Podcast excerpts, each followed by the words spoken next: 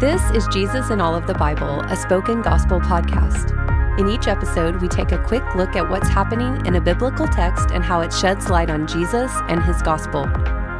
Let's jump in.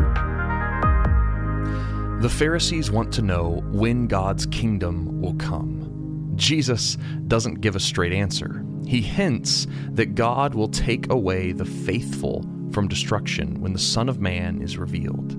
Just as Noah was saved by the ark, the disciples ask where they can go to escape this coming destruction. Cryptically, Jesus says that their ark will be a corpse. The faithful will be saved when they're taken to a body. The disciples worry about what this might mean. Jesus encourages his disciples to pray and not lose heart. God will rescue them. But Jesus then wonders aloud Nevertheless, when the Son of Man comes, will he find faith on the earth? Luke then layers story after story to show us the parables and encounters of Jesus about the unlikely people who will find God's kingdom. A Samaritan leper, a widow, two tax collectors, a blind man, and a rowdy group of children are models of faithful people who will enter God's kingdom.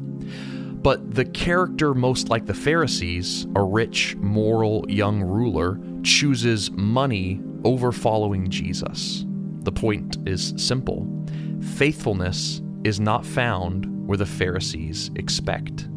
Jesus ends this conversation about God's kingdom with a parable. A master leaves his estate to his servants while he inherits a new kingdom far away. When he returns, he finds that his faithful servants have wisely invested his money, while the faithless have buried it, never imagining it could grow. The faithless servants are the Pharisees. They grumble under their master's generous rule. They resent the fact that the master's generosity is being given to the people they deem unworthy. Like the older brother in the story of the prodigal son, they were disgusted that people like Zacchaeus could receive God's mercy. And Jesus promises that people like them will be destroyed.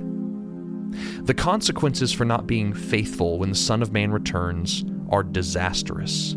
Just like the fire that destroyed Sodom or Noah's flood, judgment is inescapable. Our only hope is to be taken from it. Like the disciples, we should ask, Where can we go? Jesus answers our question with good news, even if it doesn't sound like it. Where there is a body, the vultures will gather. Jesus is not talking about the habits of birds of prey here. He is talking about where we can go to escape judgment. He is talking about his death and his body. Jesus told the Pharisees that before the kingdom comes, the Son of Man would die. Before the flood, an ark was built, and before God's judgment, a cross will be built.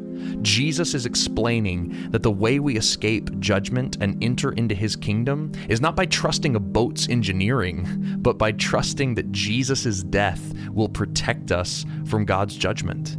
If we give up all we have like Zacchaeus, run to Jesus like children, and call out for mercy like a blind man, we will be saved. So I pray that the Holy Spirit would open your eyes to see the God who judges the pride of the Pharisees. And may you see Jesus as the one who dies in order to rescue us from judgment. Thank you for listening to Jesus in All of the Bible. This podcast is created by Spoken Gospel, and you've been hearing from David Bowden. Spoken Gospel is a nonprofit ministry dedicated to speaking the gospel out of every corner of Scripture. To learn more about our mission and to view all of our free resources, visit spokengospel.com.